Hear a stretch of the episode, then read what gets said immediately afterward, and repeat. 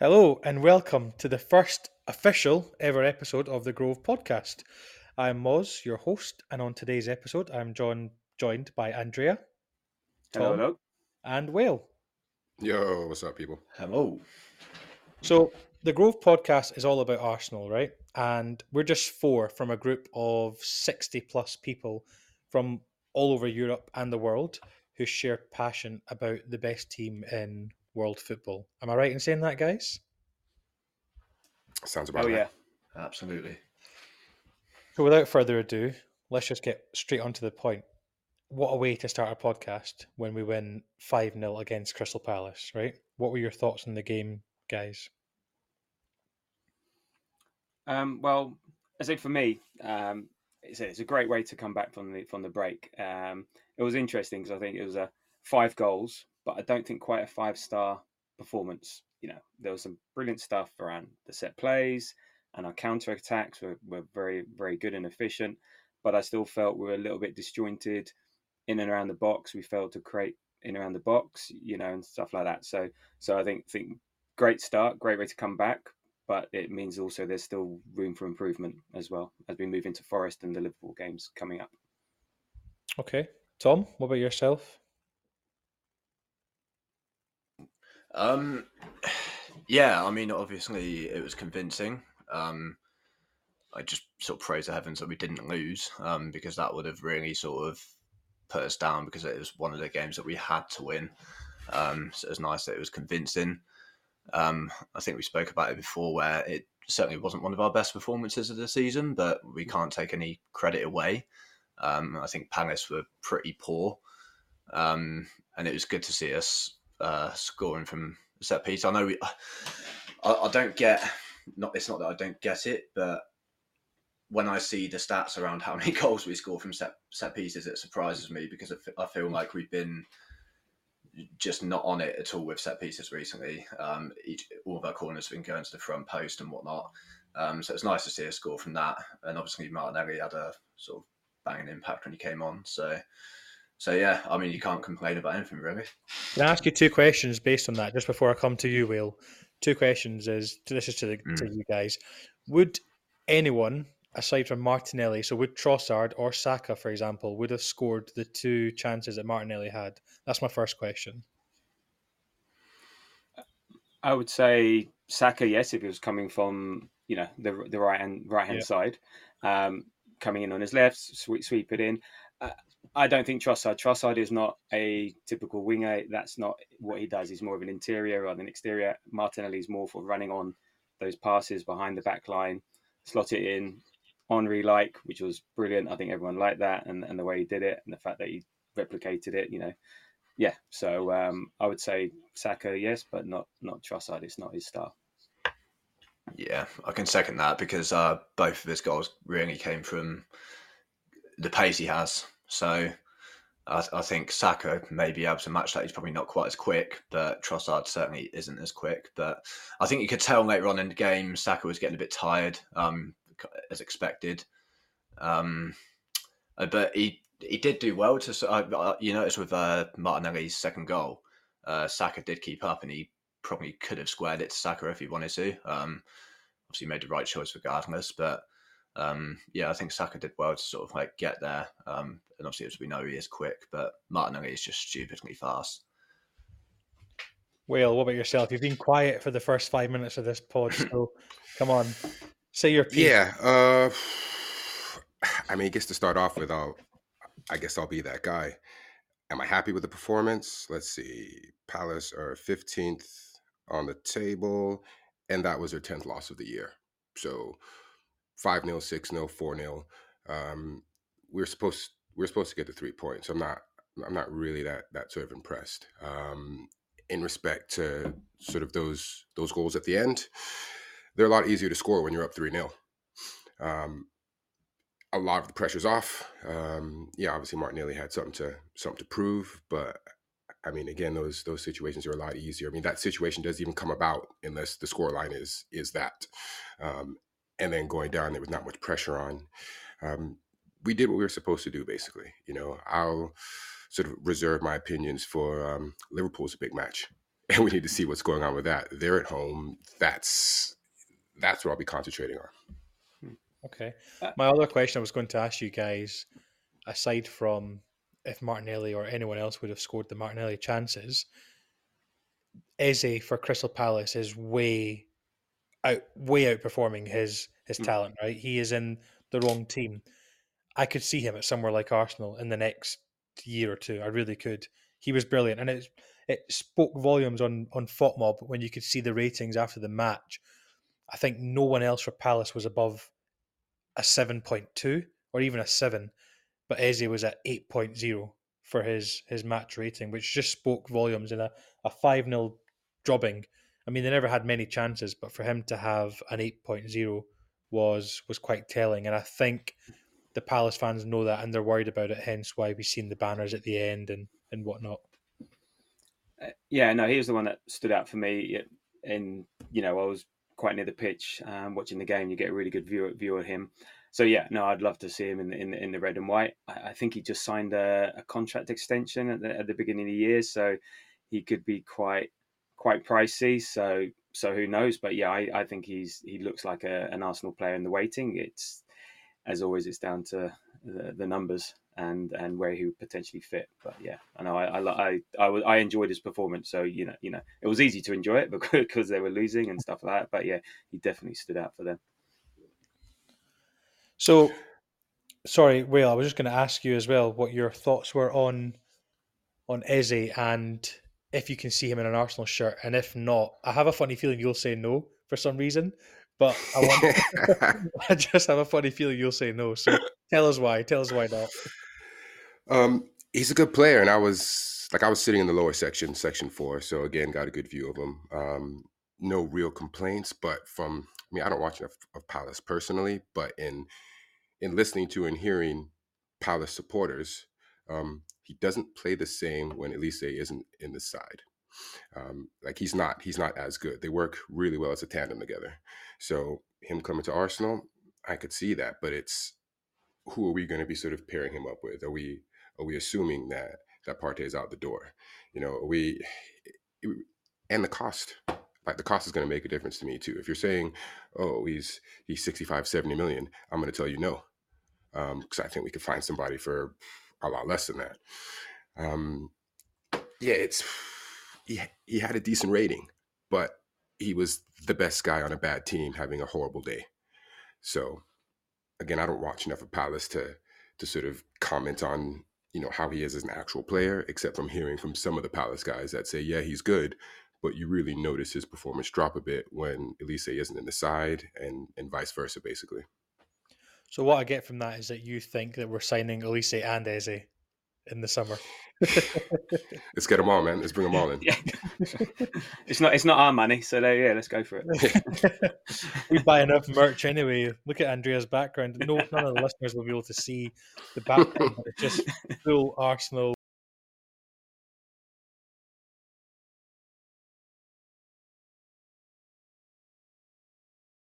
Um, so anyway, um, just wanted to mention a couple of things that I noticed at the game um, from my point of view, my perspective. The first thing, the, the the most noticeable thing that a lot of the, the fans around me had mentioned as well was we noticed Declan Rice taking the the first corner for the that led to the Gabriel goal, right?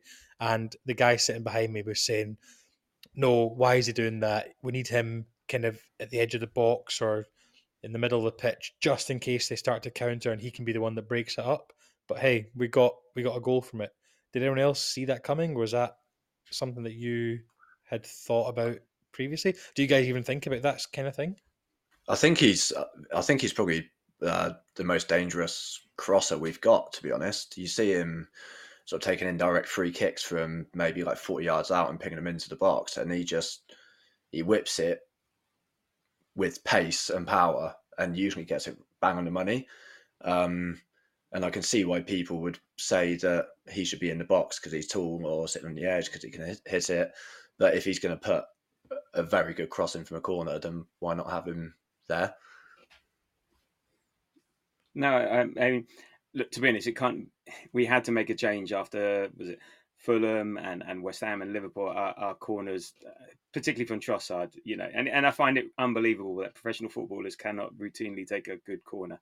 Uh, I don't know what, they, you know, but anyway, so we needed to make a change. Um, so I was I was all for it, and I said it was right in front of me. What was funny, there was a clip that was released on uh, Twitter on the social media. The whole Palace fans were giving Declan Rice a whole heap of abuse, calling him a you know, calling him whatnot and all the rest of it. And then and he and I saw him and he actually laughed. He smiled and then he took the corner, one 0 So you know, it, it, proved it. It proved it worked. But uh, yeah, we had we had to make a change because and it's a shame because I think. Tom, you were saying you know earlier about you know our, our our set pieces and they and they've not been great and surprised at the number of goals we scored. I think it's now thirteen non penalty goal uh, contributions from from from set some from set pieces. But I think yeah, it's stalled over the Christmas period. So we've been good up until then. I don't know what happened over Christmas, and then hopefully with the last two, well, with this game, you can see we've been working out working on it in Dubai. So uh, yeah, I'm, I'm all for the change, and and I don't care who takes them, just as long as they just get the ball in the box and we get ahead on it. I did see that clip. It was quite funny when um, when Declan Rice had smiled because the camera panned towards the goal, and I just wanted to see Declan Rice's reaction back to the fans when the ball went in the net because for some reason I think he might have just turned around and gave him a little wink or a smile or, or a nod, just something that would have been pretty um, pretty funny. Uh, Will, I'll come to you. So another question about in terms of Saka's performance on on the weekend. I've seen tweets about people saying that he's not back to his anywhere near his best form. He's dropped off a lot recently, but I just wanted to hear your thoughts on obviously he didn't score or assist on Saturday, but what did you make of his performance on the whole um, whilst watching the game live? It's, I mean, it's one of those things. I mean, it's been it's been a few games now, and you know he gets double teamed, triple teamed. Um, my thing is that when you're double and triple team, that means that people are open. Um, and I don't know if if this isn't being sort of worked on in training about how to spot the open man, but it seems that it it goes in there he'll dance around with it for a little bit, maybe a couple triangle passes, and then and then and then it's back out again. Um, he doesn't really seem to be doing too much, to be honest with you. Um, he doesn't seem to be a threat. I can't remember really the last time I've watched him just go by somebody um, and then have it actually amount to something. So I mean, I don't know if he's tired. Um, I'm not sure what it is, but personally, if if there were options on that side, the same way with Martinelli, I was like, yo, this guy needs a break or he needs a reality check to say that you're not, you know, your name isn't written on the team sheet in permanent marker. Um, because for me, for what he's getting paid, like I need more. Like I am, I expect a lot from professional athletes that make 300 grand, 300 grand a week. Like I do. And I don't care who has anything to say about it. Like that's your job. The same way tabs can't understand why they can't seem to take a corner.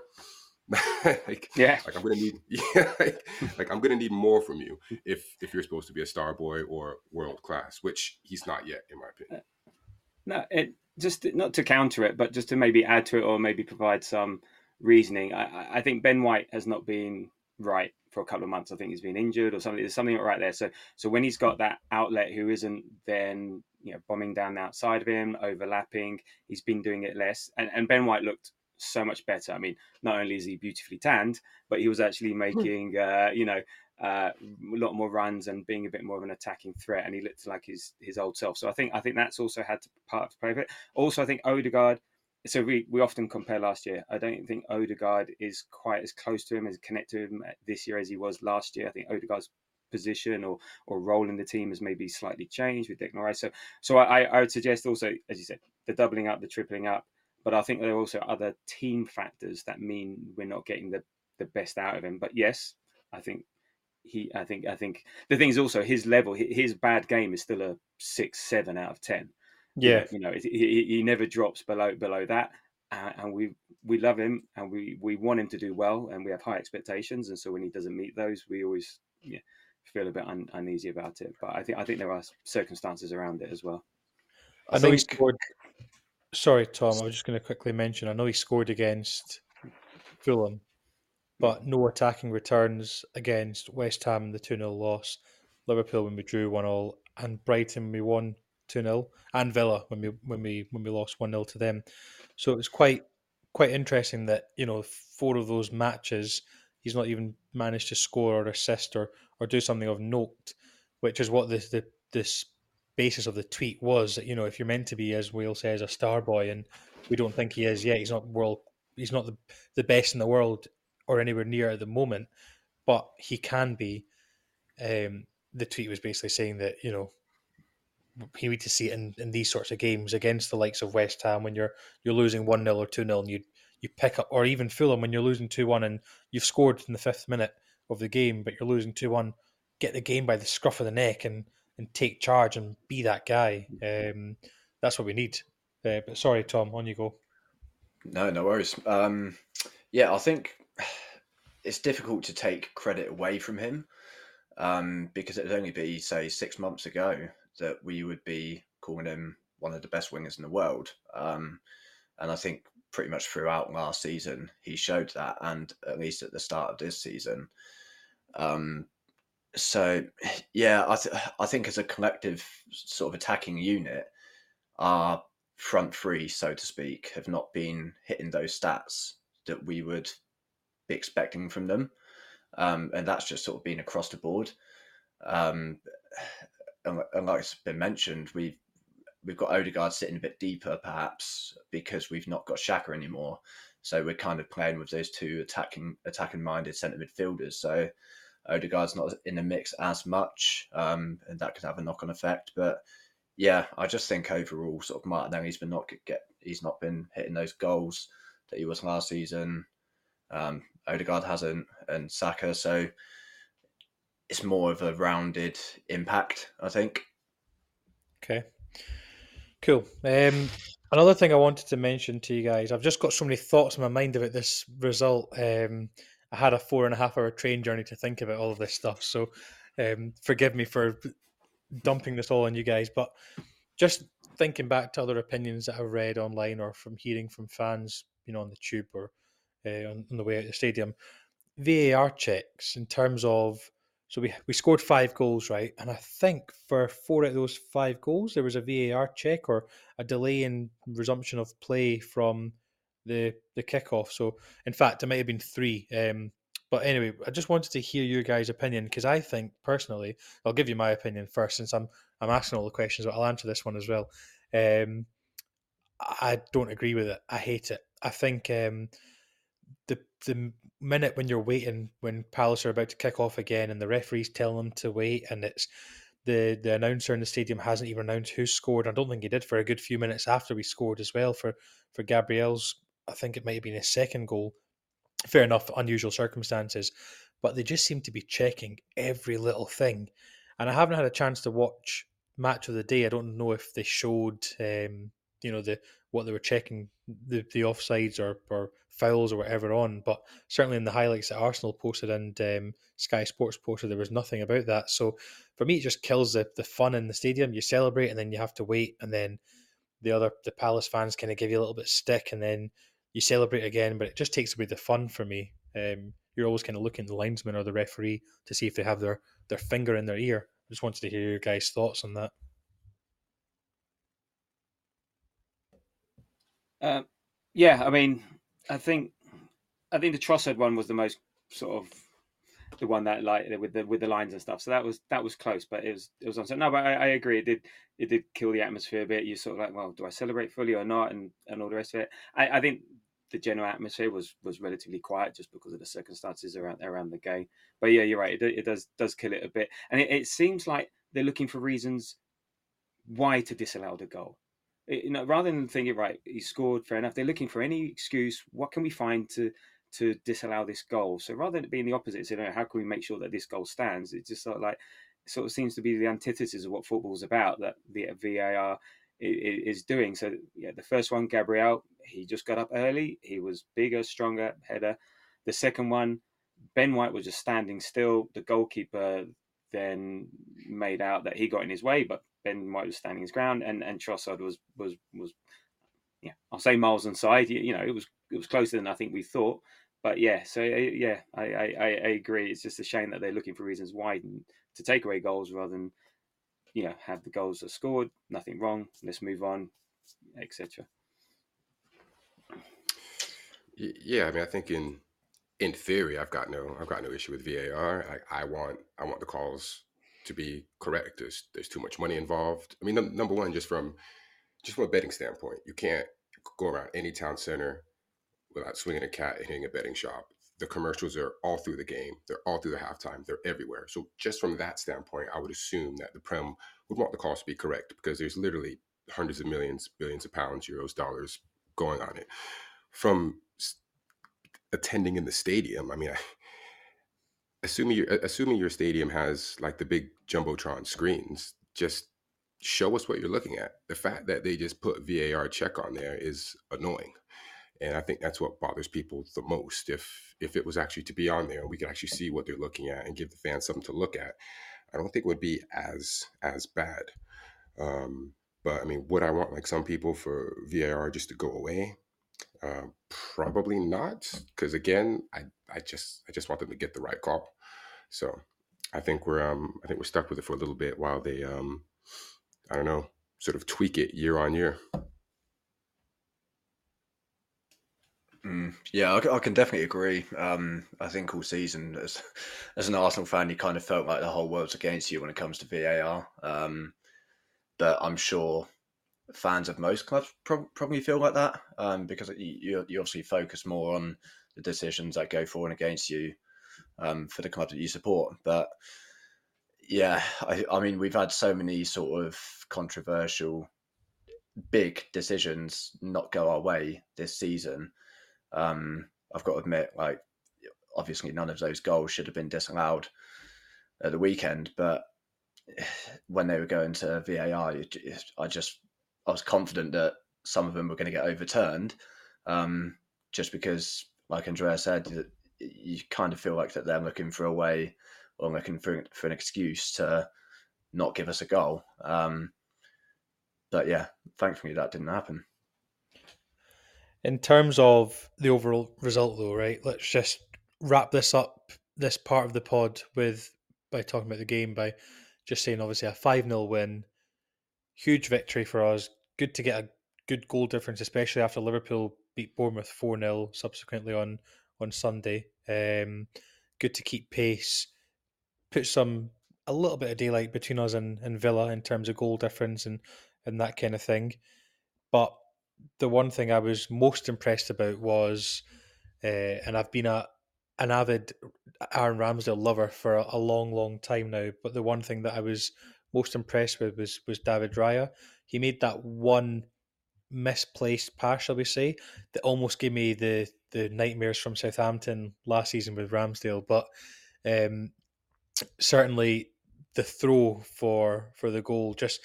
I seen it again on Twitter this morning. I seen someone put down saying Aaron Ramsdale would have caught that ball, fell to the ground, and stuck his tongue out at the um, the away fans.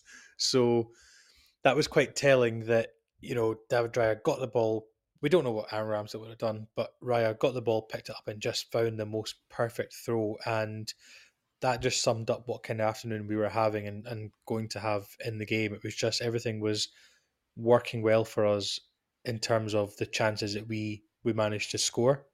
So, yeah, overall, great performance in my opinion. Um, after the last few games, I know you guys are saying it's not a five star. I don't agree. It's, it's not a five star performance. Um, or I agree. I, I, I, should rather say that it's it's not a five star performance, but great to get back to winning ways. Win five 0 when we when we've not really we've won what one in the last seven before that. So it was just a good a good way to to start this next run, and hopefully we can kick on. Just wanted to get your guys' thoughts on Emil Smith Rowe because obviously he came on with what maybe about twenty five minutes or so of the game to go. I just wanted to hear your thoughts on first off the reception he got, which was amazing inside the stadium, and just in terms of where do we go, because in the morning of the game there was news about him potentially being linked with West Ham, which obviously was rebuffed by um, both sides, to be honest, on social media. So, yeah, just interested to hear your thoughts on Emil Smith Rowe and what role he can play in this team. I think um, we can all say that he had an impact when he came on. He looked sharp, but that was against a Palace side that was done. Um, they'd lost the game. they kind of they, they're giving up a bit. Um, so yeah, he had an impact, but for me, he's almost not been putting on that display when he's come on in other games this season. Um, he's sort of been coming on and just not really looking like he's going to get us a goal or really changing the game.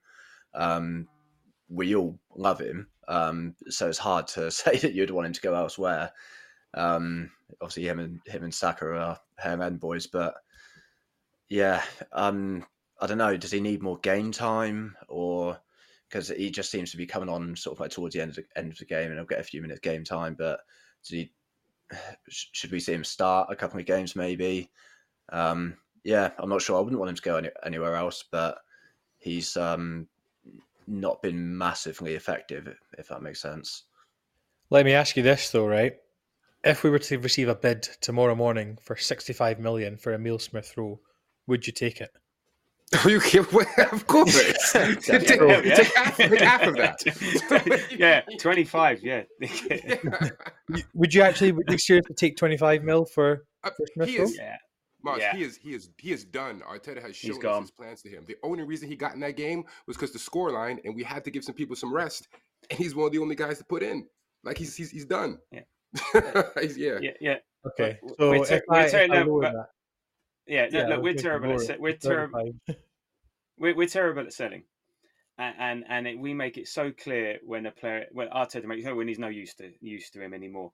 So maybe this is part of the straight. Yeah, obviously he's going to talk him up and all and all the rest of it, and and maybe he has to give him more game time, and maybe he can contribute. But we're living off two years ago. We're living off Saka, Emil Smith Rowe coming in. Okay, he saved Arteta's job, I would say, uh, to a certain extent, and they came in and did a great job. But that's that's like you know we're talking two years now, and I think we've moved on. Um, I, I think Arteta doesn't like him because of his off the ball work. So attacking wise, great. Off the ball, not not nothing compared to Jesus, Saka, uh, Havertz, Martinelli, and all the rest of it. Odegaard Yeah. defensively. So he does he doesn't off that, and and so basically, if you don't do what Arteta wants, as back to your point about you know I was going to mention something about Ramsdale. Ramsdale, that's why he's out of favour. Uh, Smith Rowe. So of course he's going to talk him up and say yeah he's been great and all the rest of it. But yeah, I, I for me, uh, maybe taking a leaf out of Whale's controversial book. Yeah, for me, I yeah I, I'm I, yeah I'm agnostic, shall we say? I just want the, the players to play well and do their best and all the rest of it. I'm not going to be wedded to him. If he's not performing, then let's do the most that we can sell him. So actually, on the West Ham point, if he went there, did well, increased his value, fine with me. The only issue is is that if it if we don't have bodies and when we need bodies towards the end of the season, but uh, but but yeah, no, I like him coming on if he does well, but I like any player that comes on and does well. So yeah. I think um, if we were doing this podcast on the first of January and the transfer window, you know, had just opened, and Smith Rowe was being linked with other teams, then I would say yeah, absolutely sell him because we could easily strengthen and and get someone who would actually be a a, a regular, potentially not even starter, but someone who comes on and can make a, a serious impact, like a Martinelli or a Trossard or a you know someone like that. Um, but now there's what a week left of the transfer window, or just over a week. So I don't know whether there's enough time to even if we did sell or loan him out, is there enough time to replace? I, I doubt it. I don't even think we're linked to anyone, but we'll, we'll come on to that in a in a little bit. Um, in terms of well, speaking of transfer window, obviously we all seen Ivan Toney's return uh, for Brentford. It was interesting that he got such a good reception, and um, someone had said oh, David Brooks returned from cancer and you know is playing for Bournemouth again, and no one made a big deal about that. But for Ivan Toney, they're like, did they not dim the stadium lights and play WWE music and things um, for him to come back onto the pitch? And there was a full thing, a countdown on Brentford's Twitter. And this was all whilst Ivan Toney was saying that he is happy to move to a bigger club and but he wants to stay at Brentford for a while because he wants to repay the faith and oh I don't know. So yeah, just interested to hear your guys' views on firstly his goal that potentially shouldn't have been a goal, and I think that Forest have complained about it officially, and also um, just yeah, would you take Ivan Toney at Arsenal in in this transfer window? Um, Yeah, I I thought it was pretty pathetic to be honest. Um, the entrance he got. Um, I mean, he's he's coming back after breaking breaking the law, really, isn't he? So it's not really something you want to sort of glamorize. Um, but I mean, I just, yes, they should be happy with him coming back, but I think it's just way over the top. Um, the free kick, uh, is, I mean, it's a good good goal. I saw him sort of like move it across and then sort of like move the, the disappearing paint across. Um, so yeah, that was definitely a bit dodgy. Um, and very bold for him still in his first game back, um, especially given the circumstances. But um, and then so going on to him at Arsenal, uh, to, to be honest, I think he's a great player, but I don't, I wouldn't want him there personally. Um, just it's down to his personality. If I'm honest, I think he's a bit too arrogant. Um, you see him in the diary of a CEO interview. Um, he sort of said a few things in there that that were questionable for me, but I just sort of like let that pass. But then recently, where he's been saying, "Oh, if the, if the right bid came in, then who knows? Obviously, I want to move to a top club." Blah blah blah. I think that's disrespectful to the club that he's playing for. We don't want to play like that here. Um, ability aside, I think he would do a good job up top, but I think he would just fall out of Arteta. Um, and things would go pretty south. Then you, have got a maybe in a year's year or two time, you've got a hundred million player, hundred million pound player, sorry, um, that you need to get rid of. I think it's he's quite old as well, isn't he? In terms of what Arteta looks for, and well, in terms of what Arteta looks for, do you reckon? Do you think Arteta maybe goes for younger now? Hence why we're not signing Benzema and and whatnot. I mean, it's a big difference between between 36 and 28. I mean, like one's in the absolute middle of his physical prime, and the other one's past it. Um, for me, yeah, he wants to get the age profile lower because these players are cheaper. But I mean, sports is the what have you done for me lately? We need to win now. I don't care about five years from now. Toney is good now. He's in his prime now, um, and it will get to a point. I mean, Arteta's lucky that that big Stan doesn't care about soccer because if he did, he wouldn't let a manager interrupt and cause any issues with players who he thought could win games. If this was his NFL team, he would not let a coach come before a player because players win games, coaches coach. Like when it gets marginal, a coach can make the difference, but they're not out there on the pitch. They're not out there on the field. Um, I'd like to see him come, but what for for a hundred million? It's a lot of money, man. It's a lot of money, um, and they're not going to let him go in January. Like you, you really, it, it have to be something stupid like 150 million for them to even think about letting him go. No, no they're, they're not letting him go. I mean, and Mbeumo is injured. Wissa's at the Af- Afcon. Okay, so no, they're short. They need. They're they're not going to let him go. He's not. What I'd, I'd take him at half the price, hundred million. That's a lot of money. But yeah, to Whale's point, I'd love to see him here. I think it'd be good. It'll be an option. I think he's great. His age profile, he's fine. He's prime. You're right. We need to we need to think about. Yeah, we can't always be on a project. We always can't always be. Oh, we'll get there in two three years time. You know, at some point we've got to start winning things. Got to sort of make this project project project count. Uh, as for his free kick, I'm all for that. It's up to the referee to manage the game. If he if he if he, if he, if he can do it and move it, I you know, and okay, if he was on our team and he did that, would you say, oh no no I don't? No, of course you'd love it, and and why not? It's opportunistic, and and um, I'm all for it. Yeah, and you know, I didn't realize he moved the phone when I saw that. Okay, that's maybe taking it too far. If you just moved the ball, because you see it, goalkeepers do all the time. They spin the ball forward and it goes ten yards. People move. So yeah, I'm I'm not going to get my knickers in a twist about uh, uh, about that. What would be interesting is how Man- Arteta manages yeah, Maverick inverted commas players because he, he likes to have nice people around him, nice players, all the people with a bit of attitude, a bit bit of personality, shall we say, a bit uh, bigger, you know, try and be bigger than the club, whatever it is. He's moved on, so maybe the next stage of his development as a as a coach, as a manager, is is one thing having all your End boys or the, the nice players. How are you going to manage a team where someone's maybe a, brilliant on the pitch and will win you trophies, but maybe not so great in the dressing room? And that would be interesting for Arteta in his in his evolution as a, as a coach is how he deals with that because you can't go through uh, being a football coach without having to deal with these personalities, and I don't think he's that's in his wheelhouse at the moment. What other player in world football is like that. The, the big ego. What other striker in world football is big ego and realistically an option for us to sign? Because my mind thinks is Vlahovic that type of character as well. He kind of he comes across that way, doesn't he? Just big, egotistical, but They've all got an ego. They're professional athletes, man. It's Yeah. like, they've all Yeah. got an ego. Just But what- some of them what I hide mean it better by- than others. But what I mean by that is like you know you you look at Gabriel Jesus and Bukayo Saka and Gabriel Martinelli, right?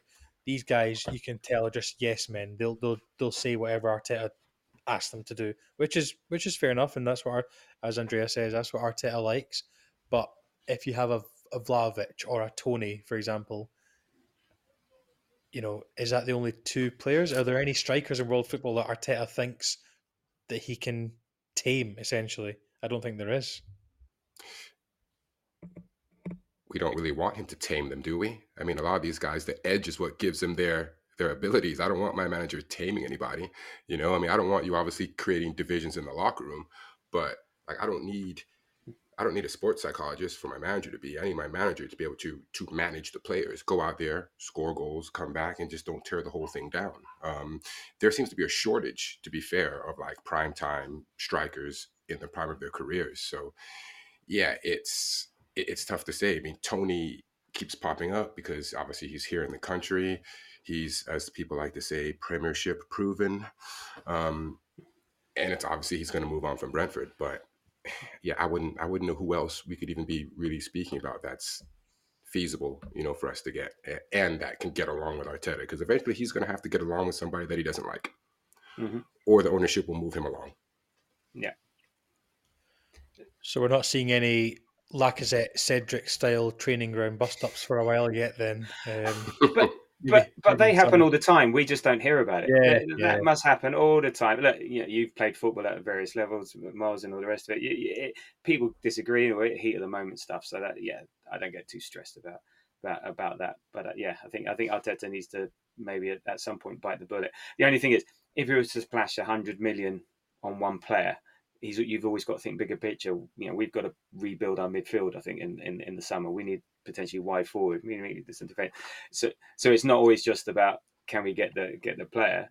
It's what is the impact of splashing all your cash on one player versus the rest of the team. So I, I think we all agree. I think well, I don't know. I I think it's great. I think he'll do really well, but it's it's price. Yeah, I think he's they're pricing him out, and there's they you know Brent, Brentford are saying 100 million. You know, because they can. you know the reality of the situation. Unless Chelsea come along and say, okay, here you go. Yeah.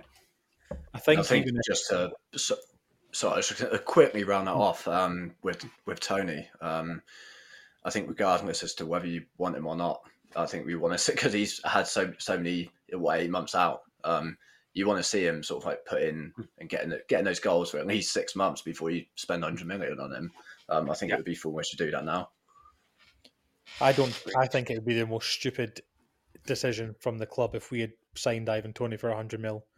I even if we sign him for seventy plus, I think it's just stupid. He's good at Brentford, but I don't know. I just I just can't see us doing it. I really can't. I th- and I know Andrea say it's time for us to not to stop doing a project all the time and just sign that one person.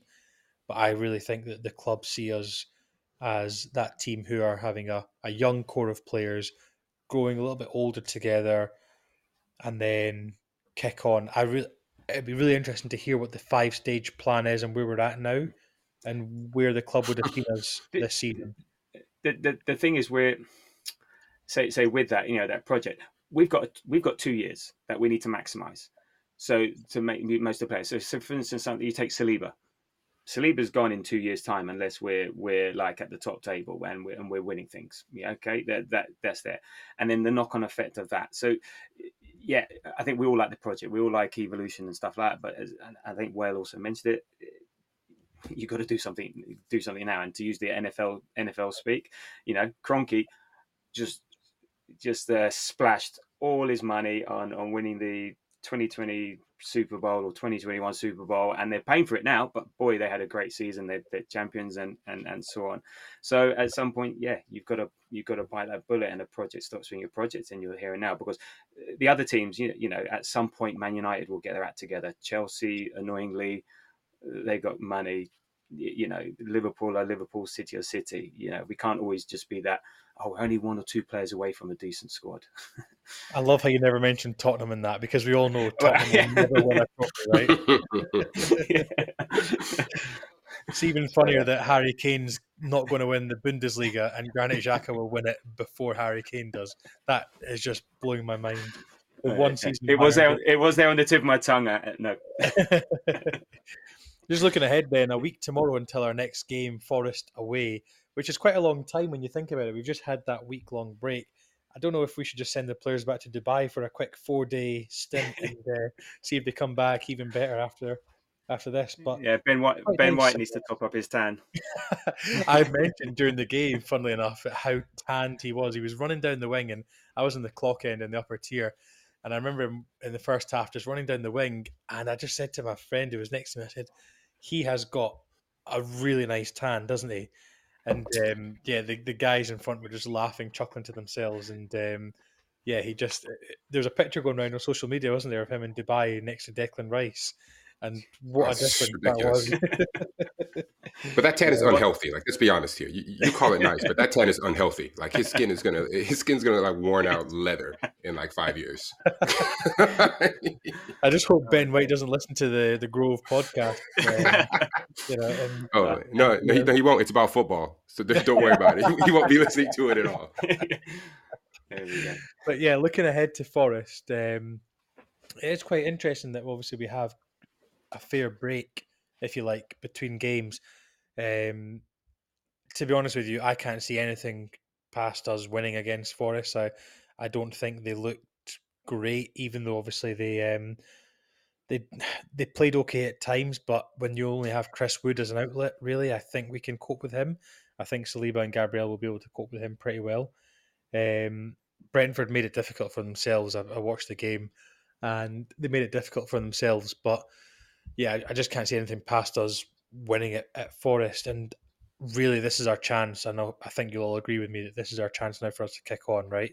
If we beat Forest, we go into the Liverpool game full of confidence. You know, we've we've won two out of the, the last two games. Even if we beat Forest by say three or four goals, put up our goal difference a bit and really come down on and breathe down Liverpool's necks. So I'm assuming you all think we're going to beat Forest, all right? Yeah, I think it's like if you put it down to ability and uh, team sheets, then yeah, you would say we'd win all day. But as we know, that's not always the case. Obviously, we went to Luton and yes, we won, but didn't expect them to stick two past us. And I think City grounds are a difficult place to go. Um, the crowd will be up for it because, uh, as they always are with the big games or the big teams. Um, so yeah, I think the players will be up for it, the crowd will be up for it. So I don't think it will be easy, but we should theoretically win. I think Forest performance levels have also increased a wee bit since this whole um, breach has the financial breach has, has been announced. I think um, they're trying to prove a point here and potentially survive relegation as well, right? So if they get ten points deducted, they'll be on on ten points at the moment as it stands, and that'll put them uh, nineteenth, uh, just above Sheffield United. Yeah, I think I think since Nuno's come in, yeah, I think they have they have improved. Uh, they've got Bristol City away in the cup on on Friday, so a bit like us playing Palace. Palace had to play midweek before we played them. So uh, yeah, so again, yeah, as Tom's saying, yeah, yeah, yes, we should win. Yeah, on paper we should win. Unfortunately, football's played on grass, so you know, and things can you know. Who, who knows what happened? But yes, I, I would stay rested, and I think the ten days is good for us because we saw Declan Rice coming off saying hammy, so we don't know what's up with him. Martinelli, I think he was on the bench because he wasn't 100% fit, so it gives him more time to to come back. Gabriel with a knee knock as, as, as well. So I think we're quite fortunate that we've got 10 days to to, to, to potentially rest up and, and all the rest of it. So, but even with uh, other players coming in, I, yeah, I would I would say I'm, I'm fairly fairly confident of us. You know, we have to. We, these next three games, or these three games, Palace, Forest, and Liverpool, will have a huge impact on on what our season's going to look look like. And those three together, we, yeah, it's, it's hard, we have to get nine points minimum. I'm, I'm afraid to say because, yeah, yeah, when you've got City getting up ahead of steam, saw Liverpool, yeah, we we we have to win. The good thing about I know we're talking ahead to the Liverpool game, and don't worry, guys, who's list, whoever's listening, there will be another episode, um, weekly episodes of the Grove podcast. This is not a one-off. Uh, can't promise that Tom will be invited back, but hey, you never know. uh, um, before we before we before we play Liverpool, Liverpool have to play Fulham in the League Cup, Norwich in the FA Cup, and then Chelsea, um, which is good for us, I guess, right? Because we only have to play Forest, and then we've got ample time in between these games. So, yeah, I agree with you. I think we need maximum points from, from these fixtures. So, yeah, uh, Whale, your thoughts? Forest, we're going to win, right? And then we're going to sign Chris Wood.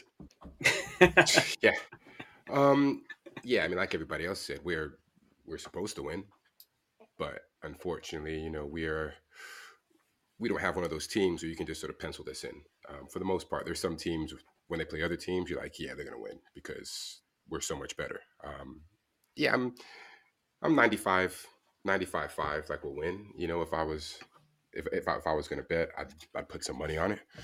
Um, but you never know. It could be a tra- this is a, a traditional trap game, as they call it. Players could easily be looking forward to Liverpool. Oh, Forest, Forest. Well, we'll take care of them, and then the big games at Liverpool, and then we go and drop points at Forest. So it's it's nervous times, man. It's nervous times. Um, we just got to wait and see what happens, man. But I'm I'm confident a little bit. Mate, you, you need to get that. You need to get those splinters out of your backside, man. Yeah. I have a fear that if we don't take maximum points from Forest, then that could be our season just unravel slowly, and people will look at Palace as that one anomaly of you know, yeah, we won in this run, but to be honest with you, I can't see us. I can't see us dropping points against against Forest. I really can't.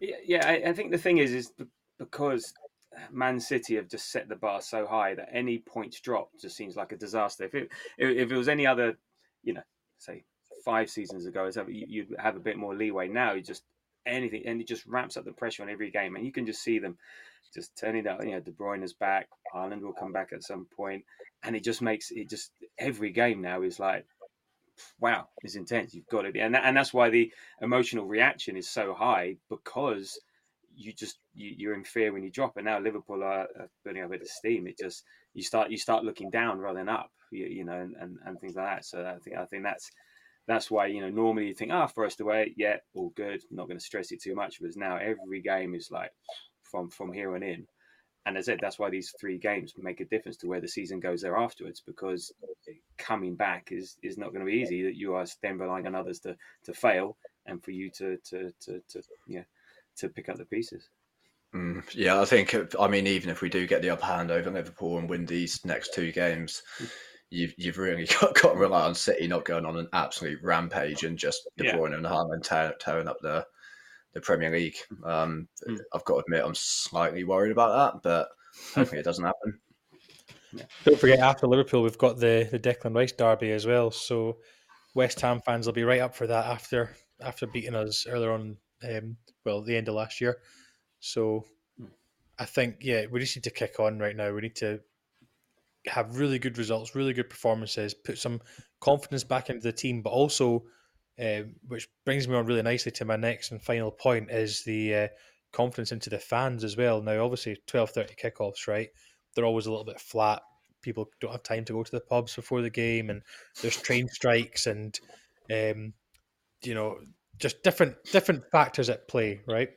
But there was one part where we were walking to the ground together, um, which was quite nice, quite romantic, by the way. Just, just well, me, you, and my friend who was kind of third wheeling, but it was quite nice to walk with you to the, the Emirates. Um, and Are I you holding hands? No, no, no, no, we weren't. No, I don't think we were. It was cold. it wasn't that cold. Um, and I don't know if you remember this, but I, we turned uh, towards. I, I don't even know the name of that street behind the Horatia, but we, we turned onto the street and I just shouted Red Army as loud as I could. Um, and there was a couple of Palace fans behind us singing some Palace songs. Um, the Palace Ultras, we'll, we'll call them, all four, all four of them. And um, not one Arsenal fan who was walking around. It was pretty busy, you know, 10 minutes before kickoff. Not one Arsenal fan replied to my chant. Uh, not even Whale, who was right next to me. So, I do remember it. I remember it very well, and I was like, "This is awkward." it was really. Think of it how I feel.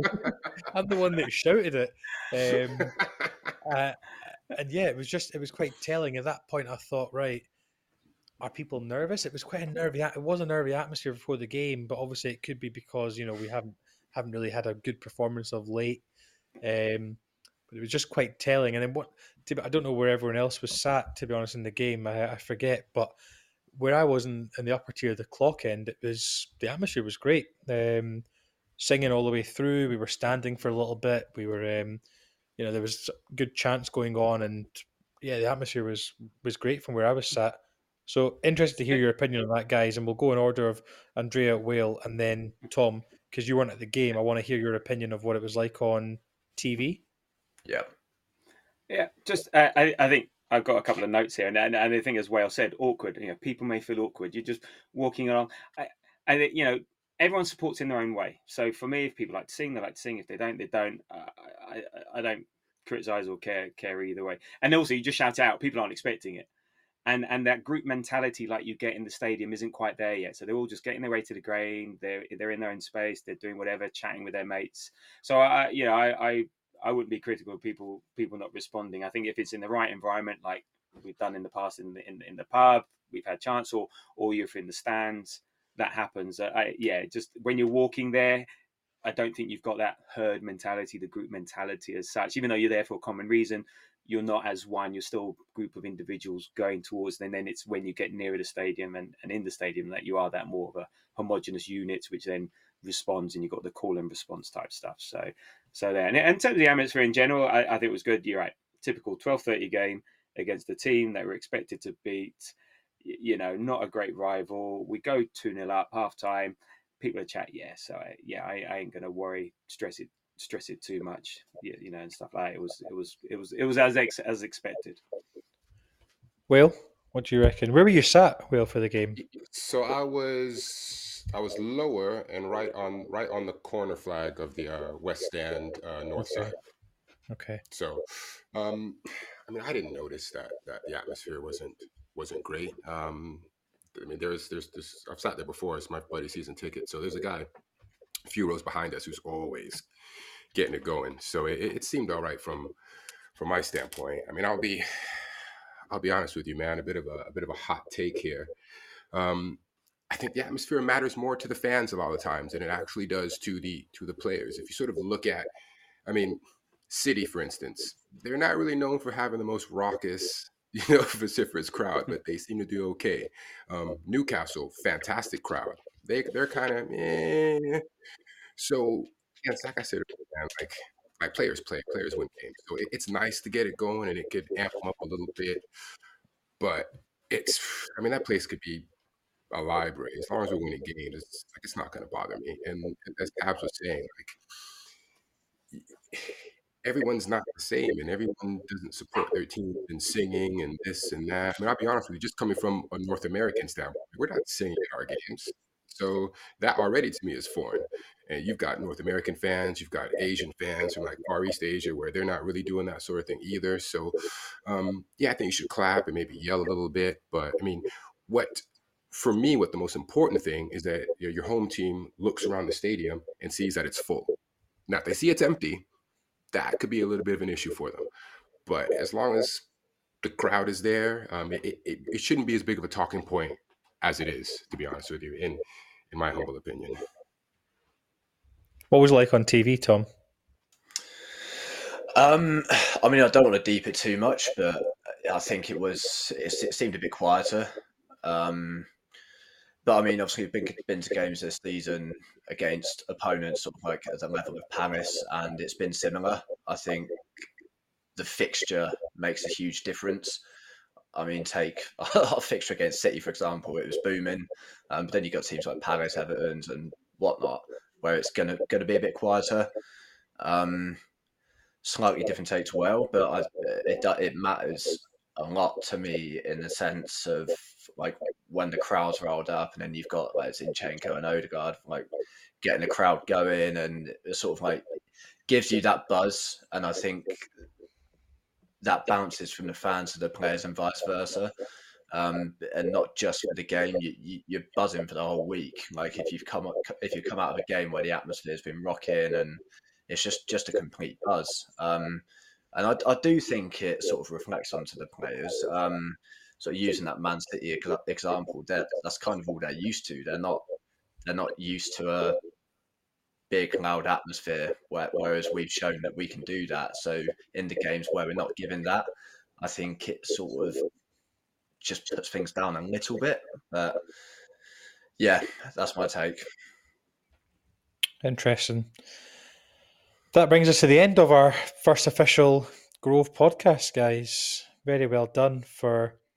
Thank you so much, in fact, firstly and foremost, for taking part. It won't be the same four people every time. There is obviously a, a large group of us, over 60 of us in total. So we will chop and change. Um, whoever pays me the most basically gets on. That's that's how it works from now on. Yeah, you've um, already booted me out, so that's right. just wanted to give a shout out to the rest of the the Grove family um, who are listening, and we will be back in well, not next week, but after the the Forest game for our preview of Liverpool. I'm so nervous about Liverpool already, and um, a review of when we win 8 0 against Forest. so, nice one. Thanks for your time, guys, and we'll see you in the next one. Thank you very much. Cool. Yeah, appreciate it. Catch you in a bit.